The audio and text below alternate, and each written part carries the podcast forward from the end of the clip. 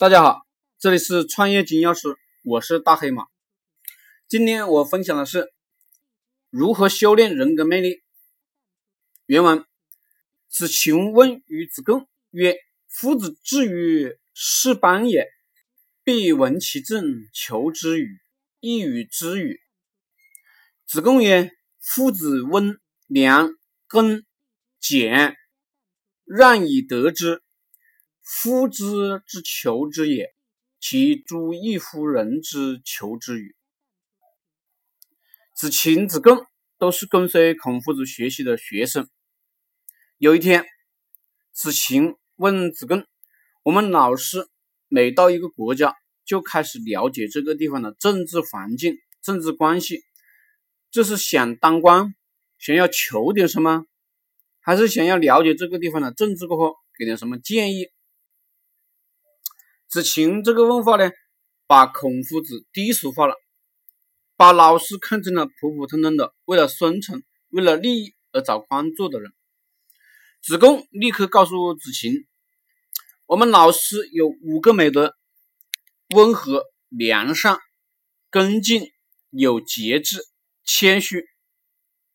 有了这些美德，大家都喜欢我们老师。有什么信息都告诉我们老师。”老师就算想求点什么，难道跟普通人的求法也一样啊？换句话说，我们老师是圣人求法，其他人是普通人求法，有本质区别。每个人都想得利，这是人之常情。所以呢，普通人也会揣测孔夫子，到处跑到别人国家去，是去试探听别人的政治。想要求官做，或者想给你什么好的建议，让国君采纳，自己好升官发财。实际上，孔夫子是因为有五个美德：一、温，待人温和，大家喜欢；厚道，不粗暴，不跟人争论，不让人生厌；二、良，是个善良的人，正直的人。所做的都是正事，所说的都是正言，君子们都愿意跟随孔夫子。三，恭，做人不傲慢，不像有些人有才华就傲慢，最终呢被别人讨厌，甚至迫害。四，俭，做人有节制，无论什么时候。对人都很有礼节，不对陌生人傲慢，也不对自己熟悉的朋友调戏无礼。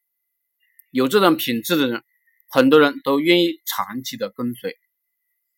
五，让，为人谦虚。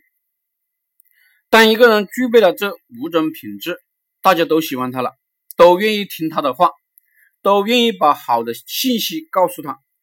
他想要干什么？别人都提供信息，这就是孔夫子。有一些网友经常问我：“老师，如何修炼人格魅力？”我要说，这就是修炼人格魅力的五条方针。一个人有权利、有官位、有财富，那不是人人格魅力，那是机构赋予你的权利，金钱赋予你的力量。你确实可以用金钱。雇人一个人为你打工，但你只有用人格魅力，才能让他死心塌地的跟随。人家听你的话，是碍于你的位置，而不是你的人格魅力。真正要成为一个大人物、一个君子、一个好领导，你必须修炼你的人格魅力，你才有真正的跟随者。当你有了真正的跟随者，你做什么事情，大家都心悦诚服的帮你。你做事成功几率就大增。如果你想赚钱，大家也是心悦诚服的帮你，你赚钱也容易。客户给你钱也是心悦诚服，没有什么后顾之忧。如果你是靠聪明才智手段来做事赚钱，就算你能赚到钱，基础也是不牢靠的，纠纷也会非常多。比如网络上爆料的一些不良经营机构。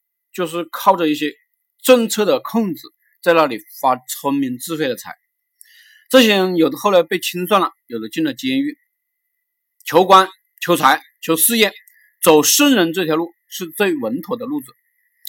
久到过后啊，心安理得，睡觉也踏实，基业也稳固。